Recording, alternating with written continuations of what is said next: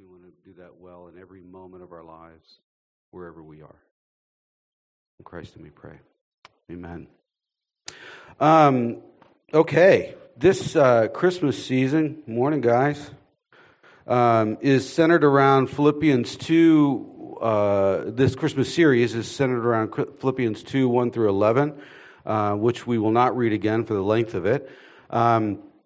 But it is a passage that is sort of like a wonderful image of the humility of Christ and urging us to emulate his model and his humility in this world. So in your own quiet times, last week I urged this, I urge you again just to center your quiet times in the next coming weeks around this passage maybe, and bring in some of the other verses that we touch on in these sermons, and that would be helpful. You can also download the sermons in text or audio, and usually the questions, we don't have questions this week because all the community groups are partying this week. We're all having potlucks and Christmas parties, so no questions. But anyway, but you can download the sermon and look for other passages that we use and use that for your own study time.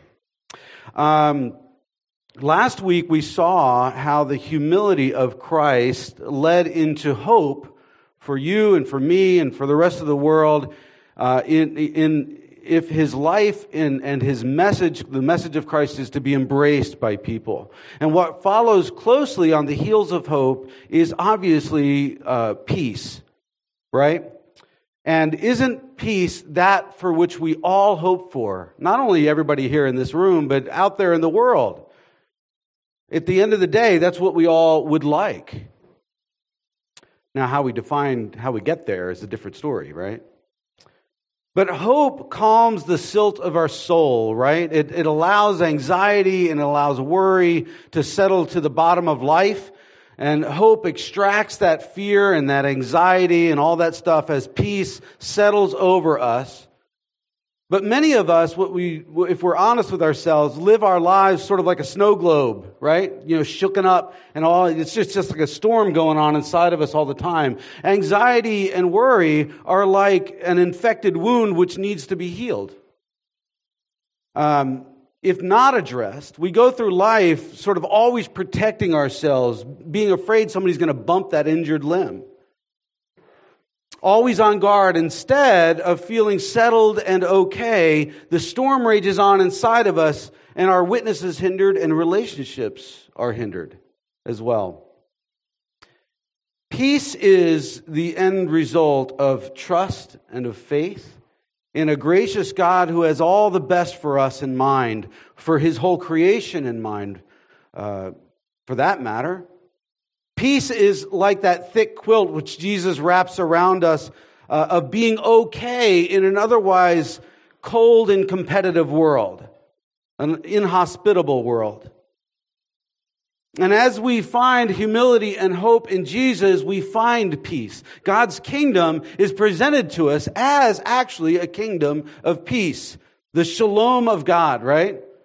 One in which death and sin and evil are all conquered, and the clamoring and the one-upmanship of pride are sort of a forgotten thing of the past as creations reconciled to Creator, right? You know, goodness and justice reigning forever. It's hard to imagine that. But peace, like hope, we said last week, must be cognitively engaged and practiced. It must be developed again, like alongside the muscles of humility and hope. 1 Peter 5:7 states, cast all your anxiety. I mean, chuck it, right? Throw it, cast it. Cast all your anxiety on him because he cares for you. Now, which says to us that we have some control over whether or not we will be peaceful people or not, right? We have some control. We have some say-so in this process. Whether we want to live in anxiety or bitterness or fear or anger, you know, or live in peace. Do we apply his word to our lives, taking anxiety to God in prayer, allowing him to crucify that old self which keeps us in bondage? Those are the sort of the root questions of life. Do we actually practice this alongside of Jesus?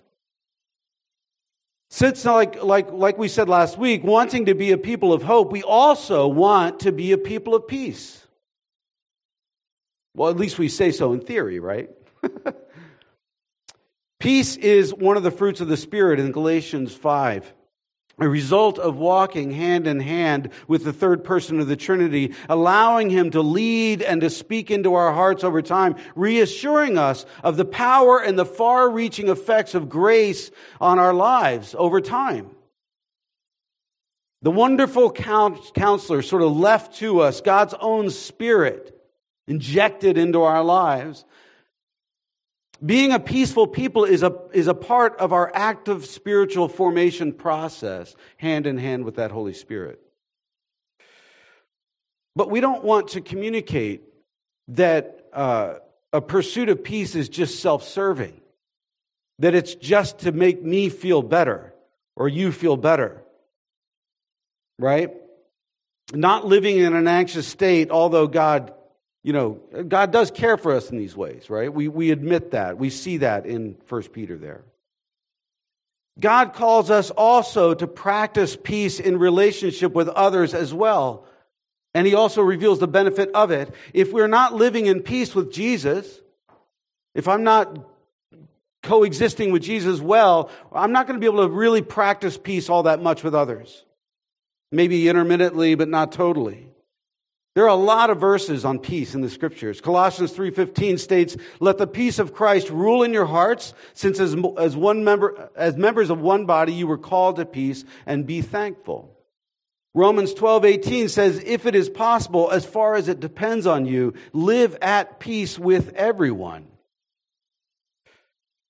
You know, is that the way our country lives right now? Right? 14:19, "Let us therefore make every effort to do what leads to peace and to mutual edification." Hebrews 12:14, "Make every effort to live in peace with everyone and to be holy. Without holiness, no one will see the Lord." So our pursuit of peace in relationship with others is intimately tied to our reflection of God in a lifestyle of holiness. James 3:18 says, "Peacemakers who sow in peace reap a harvest of righteousness." Amen. That's a good life, right? I could go on and on and on. There are a lot of verses in the Scriptures pregnant with these active verbs calling us to practice a lifestyle of peace. You know, many people yo-yo diet. Vinny and I were talking about this the other night at his house. We yo-yo diet. We lose weight. And then we gain more weight back than what we lost, right? And in the end, yo-yo dieting is actually worse for your health. It actually makes things, you know, it's more damaging. It's not really dieting we need, and we came to this conclusion, although we don't fully practice it, right? It's not really dieting that we need. It's lifestyle change. It's a totally different way of living a life. And that is what God calls us to in this area of peace. A lifestyle change from anxiety, from worry, from anger, from bitterness, from fear, and all that kind of stuff, into a settled overall sense of peace in the goodness of God, both in the present and also in the future. Because He's got both in His hands. Past is already the past. Peace was a very common term for New Testament peoples living under the peace of Rome, the Pax Romana, right? People very familiar with the theory of peace rather than the true practice of it. It was talked about, right, in political circles and whatnot. Since peace under Rome came at a very high cost, very strong cost, that cost was not under the parameters of love relationship, right? But rather of subjugation and control and coercion. You fell in line for threat of punishment. But Jesus is a quiet, hopeful challenge to the perceived divine rule of Caesar at the time, who sought to bring peace with sword and a show of might. Jesus takes the opposite route to peace by actually being peaceful. Well, that's a novel idea, right? by actually being peaceful, not by lording it over people authoritatively. Rather, he provides peace for us. It's not hammered out in great halls, terms negotiated, between warring factions behind closed doors with politicians, enforced by powerful generals, commanding vast armies to keep us in control. That's not the way of Jesus. Rather, gospel peace is found in a child that grows into a man, the cost of peace paid for us by Jesus himself, sacrificing himself for our pride and for our sin, paving the way for peace in the world. We don't pay the cost, he does. We went all through that last week. But we must remember, though, right? In the call to live in that peaceful state of the gospel and with others, division will come. The opposite of peace will come, right? Division will come by the exclusive nature of the gospel that we spoke of last week. In Matthew chapter 10, Jesus pulled no punches in revealing that our choice in following him will bring about a not-so-peaceful reaction from others. He says, "Do not suppose that I have come to bring peace on earth." Sounds contradictory, right? Do not suppose that I have come to bring peace on earth. I did not come to bring peace, but a sword. Oh, what are you, Jason? You got it all wrong, right? And then he continues, "For I have come to turn a man against his father, a daughter against her mother, a daughter-in-law against her mother-in-law. A man's enemies will be the members of his own household." Now, sounds contradictory, but the mature believer will see that it actually is not. We say things at different times for different reasons, right? And in the midst of all the other people out there not reacting well to Jesus, we're still called to live in inner peace. We're still called to live at peace with others as much as we can, to act peacefully as much as possible. And the end result will be the establishment of an everlasting peace in Christ. Yet the reality we live in is such that peace will be challenged at almost every turn in a world which doesn't think naturally of peace in the first place, nor does it actually have the power or the truth to do so. And we see this quiet inauguration of our humble King in Mark chapter 1. It was in my quiet time this week that I read this, where Jesus submits himself to John the Baptist to be baptized. Wouldn't it be great to be the guy that baptized Jesus? Standing in that river and just like seeing his face come up out of the water, that would be a cool day, right? But he submits himself to John the Baptist to be baptized. And upon coming up out of the water, he's anointed with the Holy Spirit and a verbal confirmation from God the Father as his Son, with whom he's well pleased, if you remember that story. And then immediately, Jesus is driven out into the desert for 40 days to be tempted towards evil, a temptation to which he never succumbs, because he was the perfect human being, right? Fully God, fully man, perfect sacrifice, King of Kings, Lord of Lords, inaugurated rather quietly, submissively, and with very little fanfare, if any at all. This is the King that we follow. Humility and hope, walking the way of peace in life, poured into the world through an infant. Peace often comes in very, very small packages. Philippians 2:7 reveals that. It says, "Rather, he made himself nothing. The God of the universe made himself nothing by taking the very nature of a servant, being made in human likeness." Isaiah 9:6, very familiar Christmas verse. "For to us a child is born, to us a son is given, and the government will be on his shoulders, and he will be called Wonderful Counselor, Mighty God, Everlasting Father, Prince of Peace." It's like this little kid and all these great terms. For peace to come into a scene where turbulence and disruption rule, there's always some sort of power which must be confronted, right? Why does God choose the sledgehammer of humility to defeat foes which power and might cannot? Philippians 2:7 tells us that Jesus made himself nothing. right? In other words, Jesus made himself so small, so not the center of attention, that he virtually almost disappeared. You know, natural pearls, you know how they're formed, right? When an irritant works its way into an oyster or a mussel or a clam, and as a defense mechanism, a fluid is secreted by that clam or whatever it is to coat that foreign object. And layer upon layer of this coating, I think it's called nacre, right, is deposited until a pearl is formed. We used to buy them off of little divers in Indonesia. It was really cool. My daughters and my wife all have jewelry made out of them, right straight from the ocean. It was pretty cool. Cultured pearls are formed the same way. The only difference being is that irritant is intentionally introduced by human hand, right? Jesus is, for us, like a quiet irritant that is intentionally injected into the world by the Father, and his teaching and his suffering are all like layers forming this pearl of peace under the pressure of the world around him.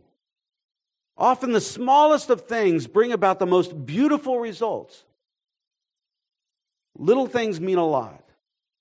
Small is one of the hardest things many of us will ever do, right? One of the hardest things any one of us will ever do. We don't like to think small in America. Our culture virtually shames us if we don't think big, you know, or we don't work to become known, to make a name for ourselves, make a splash, leave our mark, all that kind of stuff. Some famous personalities out there have made it their singular goal to be very, very memorable, to be talked about, and to be present on the lips of every person in every household in the world. How many Twitter followers do you have? Right? What's her name? Long, dark hair. Was married to Kanye, I think. Yeah. You know, like, gosh, I have 50 million followers. Wow. Oh, I'm sorry. That's so. Jesus, I pray for her. I had to stop and do that. My wife challenged my Bible study to do that. If you're critical of somebody, you've got to stop and pray for them. I do. I pray for her. She is no worse than I am. I'm no better than I am either. But anyway, Kanye West. I mean, I've brought him up a few times. He's got a song titled "I Am a God," right? He's quoted as saying something to the effect of, if the Bible were written now, I'd be in it. I'm that important. I'm sorry. I pray for Kanye, Lord Jesus. I pray for his soul. He says that he's the most prominent voice in the music world. That he's the only one with a thought. I'm holding back, right? You got to hold back. I mean, it's just so silly. It's just so silly. And Kanye does a great job at talking himself up. He does it all the time, but he's got strong competition in Conor McGregor. Do you know Conor McGregor? Yeah, the boxer. Thank God for the beep sensor, right? He's entertaining to watch, I'll tell you that. I mean, he's fun to watch. But what about this guy, Charlie Sheen? Remember him? Anyway, that's the way of the world. It's just sad. Lord, I pray for Charlie Sheen. I pray, no. They are extremes. You know, we admit these guys are extremes. But you know what? It happens in church life as well, doesn't it? He just keeps going. It happens in church life as well. Some regard small churches as unsuccessful. You know, as us pastors, we go to these meetings, you know, and the big churches are like, you know, whoa, wow, you know, you're huge. Wow, that's pretty cool, right? But they think the small churches is unsuccessful. It must not be blessed by the Lord because you're not becoming a mega church, right? But we know that that's not true at 6'8". We know that that's not true. We know that we are blessed and favored. We see so much spiritual growth and miracles happening here in our church life. People are changing at 6'8". Small churches pastor thousands of people, 100 at a time. Oftentimes in an environment that is much more reflective of true spiritual community. And I like that. Most churches in America are 150 people or less. Most churches. And they are pastored and they are led by very passionate people loving Jesus and seeing lives changed along that journey. Small things making a big impact, right? It's not about the size of things. It's not about the worldly power of things. It's not about the budget behind things and all that. It's about the heart within. It's about the message of the gospel that is embodied in an individual or in a crowd, right? Let me have an amen on that one. Amen. Winning. You're the one that said that last week, didn't you? You said, Joe. I'm just kidding. Rome didn't see Jesus as a threat necessarily, right? In Luke 23, we see Jesus pass back and forth between Pilate and Herod, neither seeing a basis for a charge against him. They didn't see that he had done anything wrong. He was small. He was insignificant in their large, politically powerful world. And so they ridicule him and they shame him and they taunt him, but they don't want to do more than that. And he made no defense for himself. He simply stood peacefully taking what was come for you and me. He walked right through it. We are surrounded by people who think very highly of themselves. Be the best, conquer your foes, claw your way to the top of the pack. Be big, right? Be big. Make it your name. And those are the messages that we live with in America. It really is. And although we laugh and we think to ourselves that, we are different, are we really? Aren't we infected by that, right? If we are honest, aren't our concerns more often self-driven than not? Jesus modeled another way to greatness, a different way to greatness, a quiet way, a peaceful way. Therese of Lisieux, if I pronounce that correctly, they called her Little Therese, was a Carmelite nun who died at the age of 24 in 1897 after modeling what she called the little way of loving and following Jesus. Just a young girl, right? And she said, what matters in life are not great deeds, but great love. Not great deeds, but great love. And so for Therese, it was through doing small things, motivated by great love, where the world would be changed for good, right? That was her idea. Her singular life's goal was that her death would begin to fulfill her mission to make God loved by his little ones.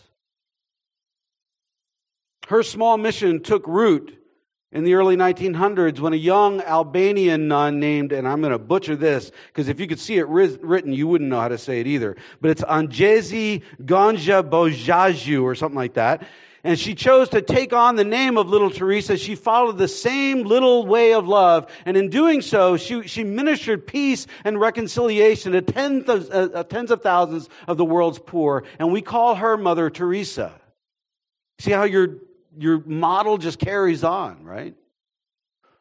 The sledgehammer of peaceful humility can defeat powerful foes. Really can. Like waves against a rocky cliff, making sand of them over time, right? Sandy beach over time.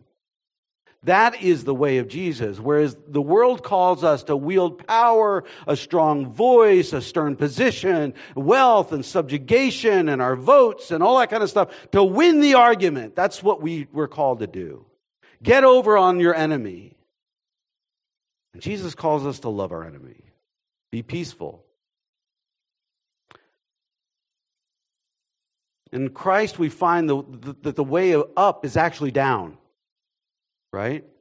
And he overturns our wrong virtues and values and rights them in his upside-down kingdom. And eventually we come to see that his kingdom is actually right side up. And we've been living with the blood rushing to our heads our whole lives. That's why we're in such a bad mood all the time. Right? A lifestyle change. Not yo-yo dieting. A matter of spiritual perspective. And a matter of spiritual power, as Christ enables us to live such sacrificial, peace-filled lives of hope and of joy. That's attractive. That's wonderful. But it's sacrificial. Little things change a story, right? If you're a lover of books, you'll know that one little plot twist can bring about an ending in a book that you'd never expect, right? Change one little thing.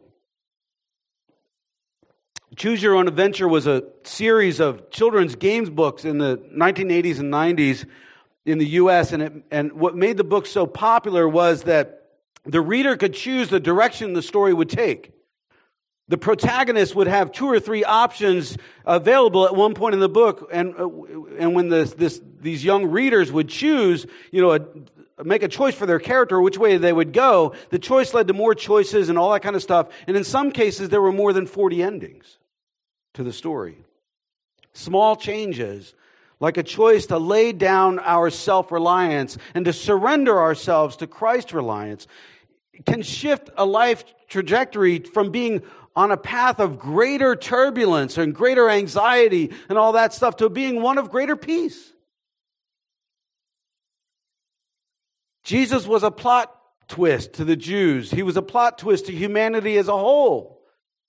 Peace follows in the wake of this new plot line that Jesus is writing in your life and mine. He changes the story.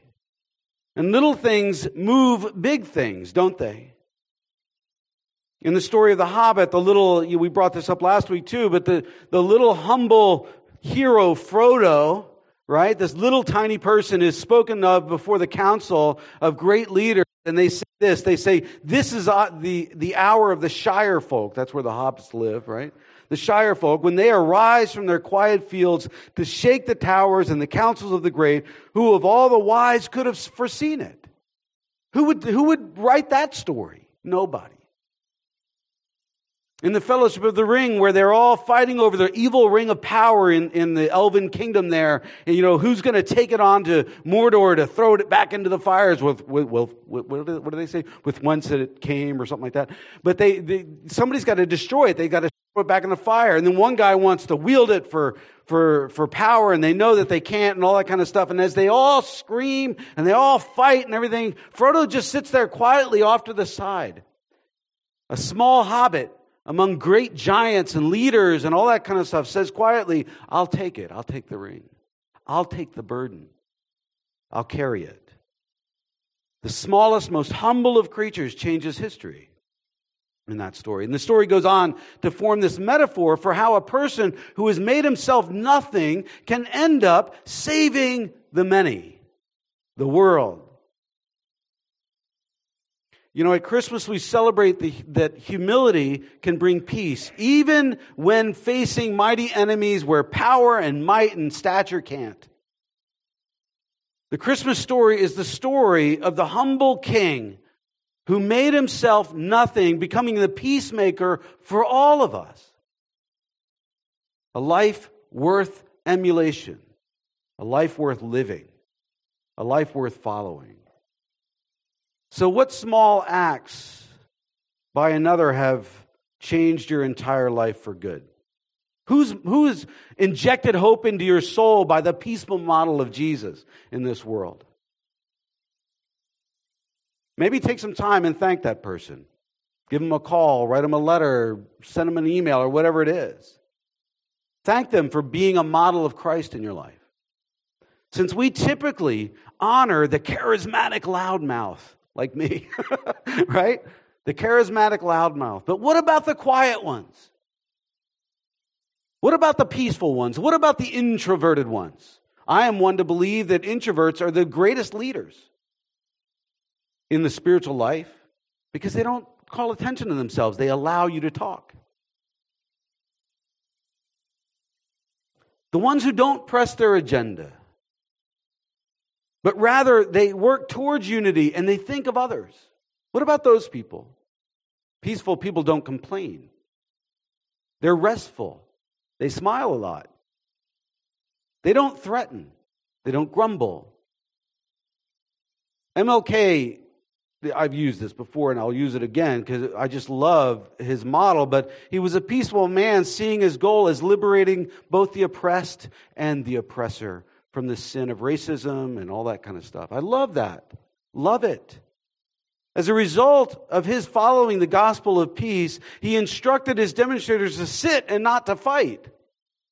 Oh, that would have been hard for me to do. Waves of love and peace to break apart the walls of racism into soft sand, right? And the shame about it is that some are now saying that obviously it did no good, that racism is still alive and well in America. What a shame. Because that discounts the great work that his peaceful work accomplished, the great strides that his peaceful work accomplished and still is accomplishing. It's the way to follow. That's the way to truly change things. Great strides were made between races because of that, and he may be the very reason the conversation still goes on at all. Because it started then. Peacemaking is the humble effort at reconciliation, not division. It's the one who reconciles another to God, the Father, and then therefore with others under the umbrella of God's grace. Peace is an inner thing. It's not dependent on outward circumstances. Peace is the sacrifice of the desire to get revenge, of being right, of winning the argument, the hope and the unity and the reign of love in life. That's what peace is. So here's my challenge. Outside of meditating on Philippians 2, 1 through 3, or 1 through 11, and recognizing somebody in your life that has been a model of Christ to you in this peaceful way, take a few of these verses on peace this Christmas season and memorize them. When did we stop memorizing Scripture? It's such a great tool to memorize Scripture, right? See what God will do with them and how He will change you through that intentional act of hiding His Word in your heart, of injecting that small irritant into your brain, so that when you criticize Martin Sheen, you say, oh, I got to pray for him, right? So that you allow the Holy Spirit to be that sort of irritant that stops you in your tracks when you're being bitter or you're being angry or you're being anxious. And he says, give it all to the Lord. Like 1 Peter 5:7, cast all your anxiety on him because he cares for you. I guarantee that if you get into that practice, whenever you feel anxious, whenever you feel bitter or angry and anything like that, it will make a difference. It will make a difference. Let me pray. Father, we thank you that you are here. We thank you for this story that we never would have written. We thank you for the peace of the gospel. We thank you that the waves of grace and of love are battering down those rocky cliffs of humanity. That although we stand on the beach and we look at the cliffs and say, oh, how are you ever going to get through that? Over time you do. You wear us down. You change us. You reform us. You remake us. And we pray that not only for ourselves and our church, to live in the humility and the hope and the peace of your Son, Jesus. We pray that for our whole community and our country and our world. We think of France right now, just all of the riots going on, just how many murders we've heard of in Philadelphia this week. Father, we need your peace. We need your hope. We need your humility in this country and in this world. We ask that it would come to us, we would be flooded with it, and that we, as your people, would be reflective of it in how we treat each other and treat the world, treat the people outside of this church, treat our neighbors and our friends and our family and everybody else. We pray that you would convict us and help us to walk with you.